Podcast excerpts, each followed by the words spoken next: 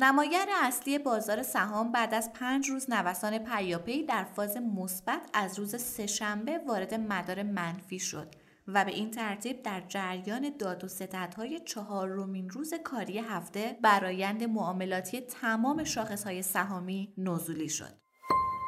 عرضه کنندگان سهامی که غالبا قشر حقیقی بازار رو شامل میشن از روز دوشنبه تحرکات جدی در سمت فروش داشتن اما به دلیل جمع آوری سهام از سمت حقوقی ها در نتیجه دماسنج بازار با اندکی رشد در این روز معاملاتی به کار خودش پایان داد. این در حالیه که در معاملات روز سهشنبه شاهد تداوم و سنگینتر شدن کفه فروش از سمت سهامداران خور در بازار بودیم. به طوری که متقاضیان خرید سهام توان مقابله با این حجم از عرضه رو در بازار نداشتند و در نهایت شدت ریزش به حدی بود که شاخص کل بورس اوراق بهادار تهران با یک و هفت دهم درصد افت به کار خودش پایان داد. اما روز چهارشنبه با متعادل شدن صفهای فروش شاهد افت تا مرز یک میلیون و دیویس هزار واحد بودیم. این در صورتی بود که بعد از کش و قوسهای فراوان آقای دهنوی معاون وزیر اقتصاد به ریاست سازمان بورس و اوراق بهادار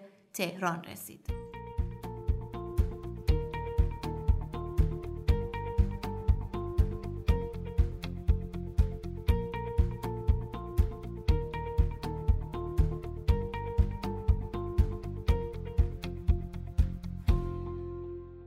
سلام. اینجا پادکست کاریزماست و شما در حال شنیدن 22 دومین اپیزود از مجموعه پادکست های هفتگی کاریزما هستید. کاریزما یه پادکست تحلیلیه. تحلیل بازار سرمایه که توسط گروه مالی کاریزما تهیه میشه. این اپیزود در روز چهارشنبه هشتم بهمن ماه سال 99 ضبط شده. من آرام نظری هستم و با همراهی میسم رحمتی کارشناس اقتصاد و کارشناس ارشد مدیریت مالی و مهمانانی که ما رو همراهی می‌کنن اتفاقات مهم بازار سرمایه در هفته گذشته رو مرور می‌کنیم در مورد یک موضوع ویژه اقتصادی و مالی گفتگو می‌کنیم و در آخر به سیمایی از هفته آینده می‌رسیم با ما همراه باشید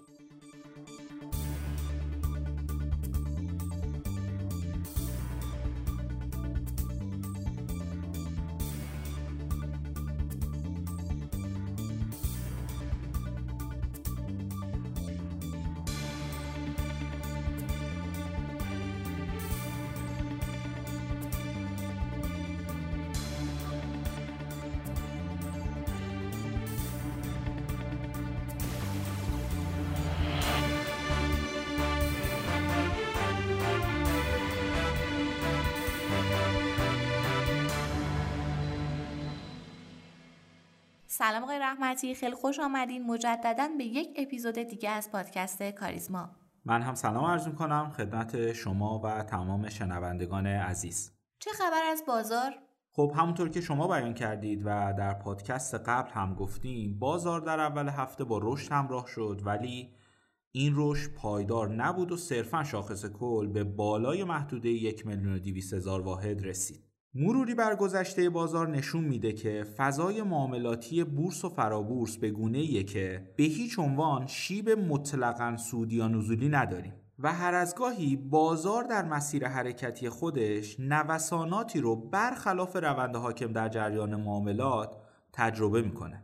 این رفتار بازار در مواردی می‌تونه نشد گرفته از استراتژی معاملاتی حقوقی ها باشه به گونه ای که این قشر از سرمایه گذاران با سرریز کردن حجمای عظیمی از نقدینگی در برخی از صنایع و حتی تکنمادهای مهم فضای معاملاتی رو طوری تغییر میدن که سهامداران کم تجربه با ذهنیت پایان ریزش اقدام به ورود پول تازه به بازار می‌کنن. در چنین حالتی چند روز پس از رشد بازار کم کم حقوقی ها با کسب رنج مثبت از سهام خارج میشن و حقیقی ها با متحمل شدن زیان به طور آهسته از سهام ارزنده خود خارج میشن و خریدارها هم غالبا حقوقی های بورسن تکرار این موضوع چه مشکلی می‌تونه به وجود بیاره؟ تکرار این چرخه متاسفانه نه تنها به زیان سهامداران خورده بلکه سایر سرمایه گذاران هم به واسطه عبور از گرداب حقوقی ها ممکنه عطای این بازار رو به لغاش ببخشن و برای مدتها از بازار سرمایه کشور خداویزی کنن. در چنین مواقعی این ناظر بازاره که می‌تونه در مقابل رفتار هنجار شکنانه حقوقی ها و حتی بازارگردان های مختلف بیسته. ابطال معاملات، ممانعت از خرید و فروش و مواردی مثل اینا می‌تونه در مقابل رفتارای این چنینی برای کلیت بازار ایجاد مسئولیت کنه آقای رحمتی با توجه به افت قیمت ها در تمام بازارها به نظر شما می‌تونیم ادعا کنیم وارد فصل جدیدی در تمام بازارها به خصوص بازار سرمایه شدیم؟ صد درصد به شخص اعتقاد دارم بازارها هر کدوم به نوبه خودشون وارد فضای جدید معاملاتی شدن در بازار سرمایه انتظار دارم تا یکی دو ماه آینده معیار تصمیم گیری برای بازار خرید و فروش سهام معیار دلاری تورم و انتظارات تورمی نباشه و صرفا میزان فروش عقد قراردادهای جدید و افزایش سرمایه و از همه مهمتر قیمتهای بازارهای جهانی مورد توجه قرار بگیره. با این توضیحات بازار تا پایان سال چطور می‌بینید؟ ببینید به اعتقاد بسیاری از تحلیلگران بازار سرمایه افت عجیب و غریبی دیگه نداره و مشکل اصلی اون فعلا در بخش تقاضا دیده میشه. بنابراین رشد کوتاه مدتی هم نمی‌تونیم برای بازار متصور بشیم. از هر تحلیلی هم استفاده کنیم با یه نوسان ده درصدی به همین نتیجه می‌رسیم بنابراین به نظرم برای اینکه کمی بتونیم راحتتر در بازار سرمایه حضور پیدا کنیم باید انتظارات خودمون رو تعدیل کنیم. این جمله به این مفهومه که باید انتظار سوددهی از بازار رو در یک سال آینده به محدوده های 50 درصد کاهش بدیم. تا با این دیدگاه گزینه های بنیادی و جذاب رو بتونیم ببینیم.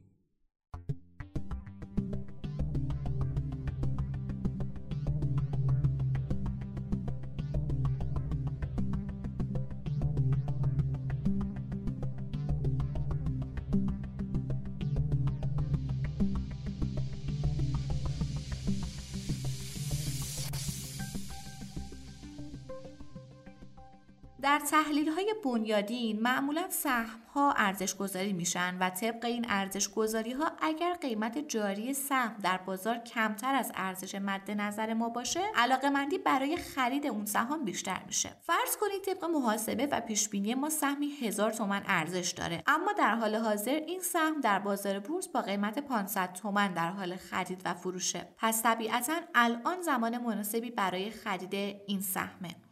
همین اتفاق ممکنه در حالت عکس هم رخ بده. مثلا سهمی بیش از 500 تومن ارزش نداشته باشه اما قیمت اون تا عدد هزار تومن هم بالا رفته باشه. در این حالت سهم بیشتر از ارزش واقعی و متناسب خودش قیمت خورده.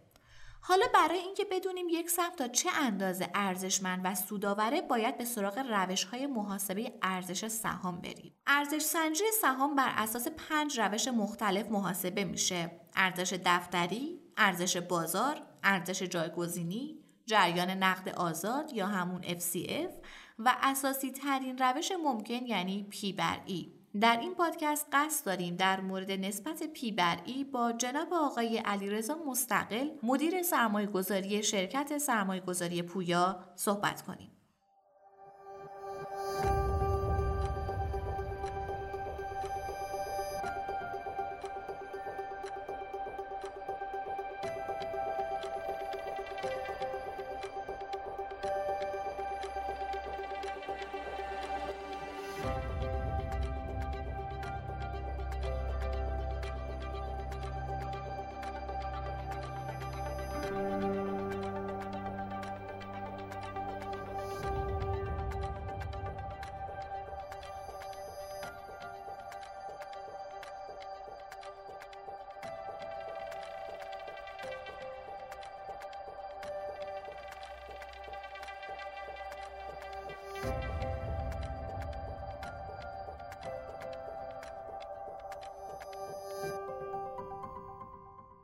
سلام های مستقل خیلی خوش آمدید به پادکست کاریزما.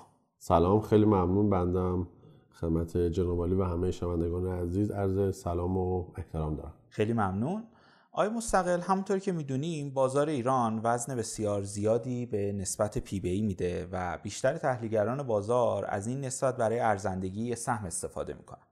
در دورهای مختلف هم به خصوص در یه سال گذشته ما شاهد نوسانات بسیار شدیدی در این نسبت بودیم و همیشه یکی از سوالات بحث برانگیز در بازار این بوده که P بر E بازار به طور متوسط چه عددیه به نظر شما اصلا درسته برای بازار P بر E مشخصی انتخاب کنی؟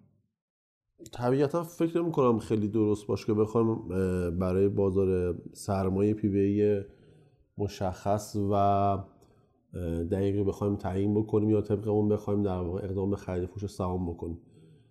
خب P بر E واسه جایی مثل ایران که خب هم تورم داریم و خود اون تورم هم نوسانات زیادی داره و از مثلا در 12 درصد تا 100 درصد بعضا می‌تونه نوسان بکنه توی سالهای مختلف. خود این P هم می‌تونه نوسانات زیادی داشته باشه. انتظاراتی که بازار از P بر E forward شرکت ها داره می‌تونه نوسان داشته باشه.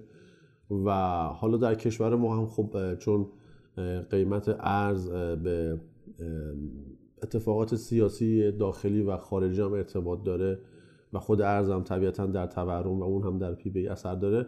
خود همه اینا باعث میشه که ما شاهد نوسانات زیاد توی چه P بر E فعلی بازار باشیم چه انتظارات از P بر E forward بازار باشیم.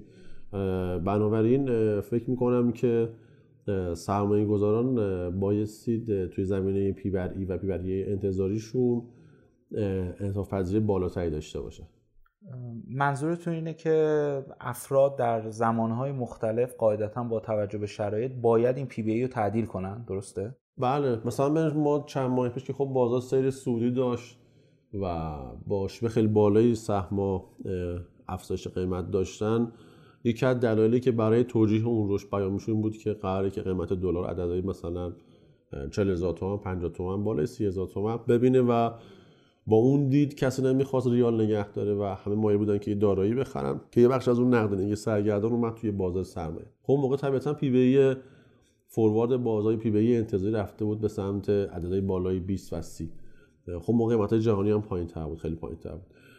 ولی الان خب با اتفاقات توی انتخابات آمریکا افتاده و ابراز تمایل ایران به ورود به برجام و استقبال از ورود آمریکا به برجام خب انتظارات تورمی تو در کل کشور تعدیل شده کمتر شده و همین الان در واقع باز با پی بی فوروارد مثلا فکر کنم 5 الی 6 نهایتا داره معامله میشه. حالا سرمایه بزرگ.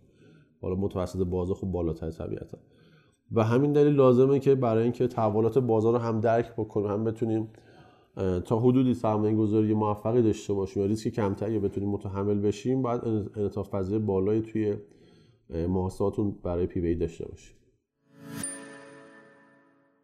آقای مستقل. برای اینکه ما برای آینده تصمیم گیری کنیم قاعدتا یه عواملی رو باید مد نظر قرار بدیم برای تاثیرگذاری روی P بر E اول اینکه چه عواملی روی P بر E تاثیر داره و دوم اینکه پیش بینی شما از آینده با توجه به متغیرهایی که پیش بینی می‌کنید چه عددیه برای پی بی خب مهمترین متغیر بحث درآمد یا سود شرکت ها هست. که خب توی بازار سرمایه ایران عمده شرکت ها از محل تورم و در واقع رشد قیمت ارز منتفع میشن و ما فعلا در حال حاضر یا در واقع اکثر زمان هایی که در واقع توی اقتصاد کشورمون شاهدش بودیم در گذشته و احتمالا احتمال زیاد آینده رشد نرخ ارز در واقع تعیین کننده روند پیبه بازار بوده. البته خب ما تا این چند ماه اخیر نوسان پی بازار خیلی زیاد شد. در گذشته نوسان خب خیلی محدودتر و کمتر بود. و دلیل این نوسان زیاد هم افزایش انتظارات از افزایش شدید و به سازده انتظارات جامعه از تورم پیش رو بود که خب با انتخابات آمریکایی مسئله تعدیل به شدت تعدیل شد و به ثبات نسبی رسیدیم. بنابراین می‌خوام می‌کنم مهمترین جایی که باید تمرکز داشته باشیم بحث قیمت ارز و خب خود اون خیلی مسئله پیچیده یه مسئله دیگه هم که هست که خب ما یه تورم ساختاری تو کشور ما شکل گرفته. هر سال خود به خود حقوق حقوق کارمندای دولت افزایش پیدا می‌کنه حقوق اقلام و خدماتی که دولت ارائه میده به مردم افزایش پیدا می‌کنه و همه اینا باعث میشه که خواه همیشه یه تورمی وجود داشته باشه. و مصابتی که ما داریم بیشتر روی مازاد بر اون تورمی هست که باعث جهش توی بازار سرمایه میشه و نوسانات توی پیوه بازار به وجود میاره. برای زمان فعلی یا کوتاه مدت فکر می‌کنم پیوه چون الان حالا ما یه بخش بزرگی از بازار به قیمت های جهانی ارتباط داره با commodity ها خب حالا یه مدت زمان طولانی بود commodity ها تقریبا stable بودن یعنی خیلی زیاد نوسان نداشتن. در حد 20 درصد خب چرا؟ ولی خب تا این مدت اخیر نوسانش خیلی زیاد بوده. و رشد خیلی خوبی داشتن. در حال حاضر چون قیمت commodity ها به نظر من توی اوج خودش هست حالا ممکنه به زودی هم وارد اصلاح نشه کامودیتی ها. شاید 6 ماه یک سال طول بکشه. ولی خب در صورت فرق نمی‌کنه چون قیمت هایی نیست که بگیم مثلا به نظر دوام زمانی خیلی طولانی باشه.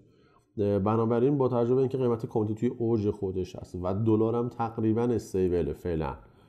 اصلا آقای بایدن با اینکه مستقر شده هنوز خودش اظهار نظر رسمی درباره برجام نکرد یا ورودش به برجام یا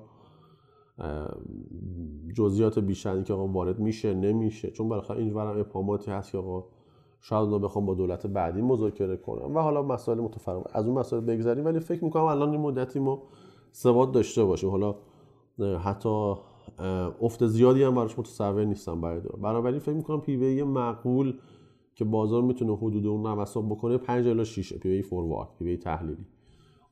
یک واحد کمتر از 5 مثلا خریدنی میشه خیلی جذاب میشه.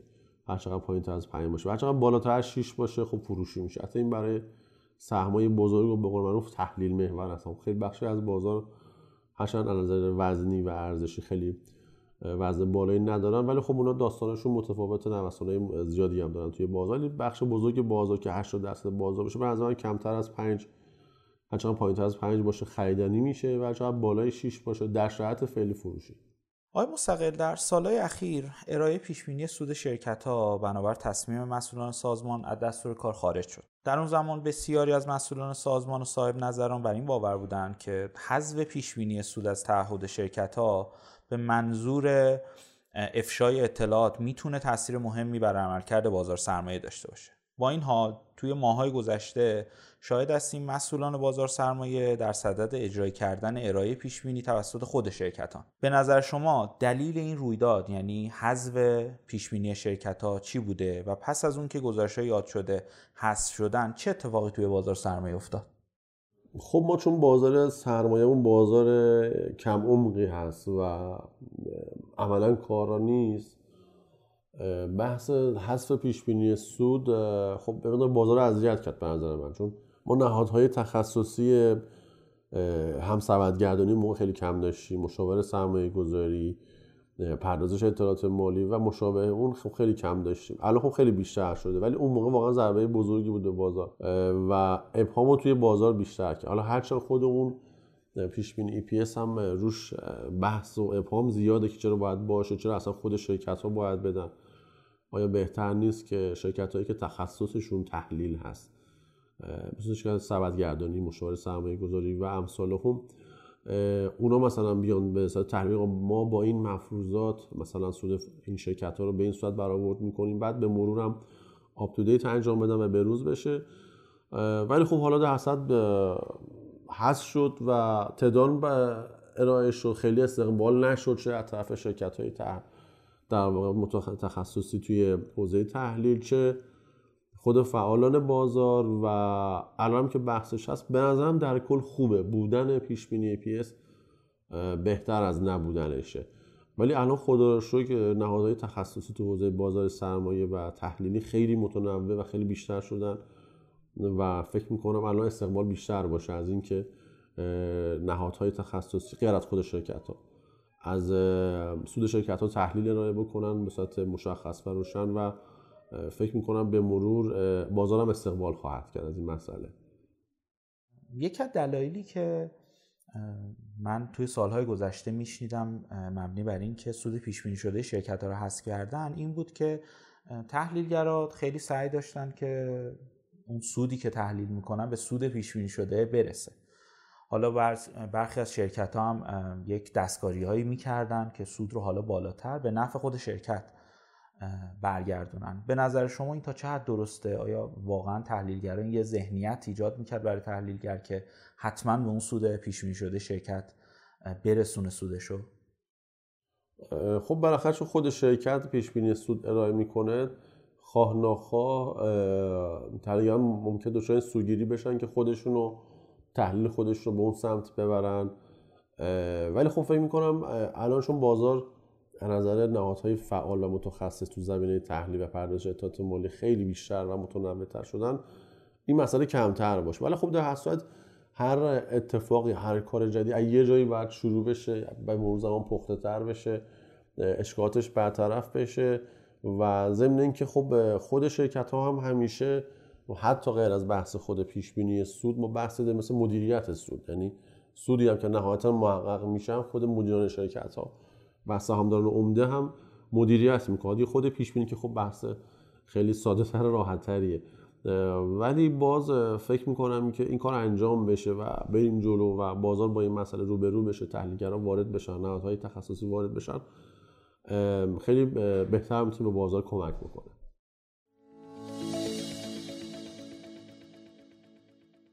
خیلی لطف کردید. ممنونم که تشریف آوردید به پادکست کاریزما. اگر توصیه‌ای به شنوندگان ما دارید در خدمت. شنوندگان عزیز می‌دونن که بازار سرمایه بازار پرریسکیه و طبیعتا باید سرمایه مازاد خودشون توی این بازار وارد بکنن. در شرایطی هم که بازار سرمایه نوسانات زیادی داره بهترین کار اینه که با ریسک کمتری توی بازار وارد بشن. و یا حداقل از نوسانات بازار و معاملات روزمره بازار چشمش کنند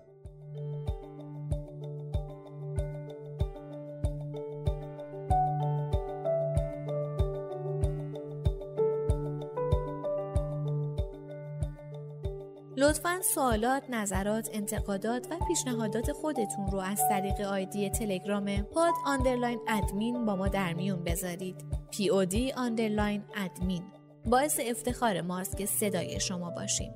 ما رو هر هفته به نام پادکست کاریزما در تمام پادگیرها مثل Castbox، Overcast بشنوید و به اشتراک بذارید.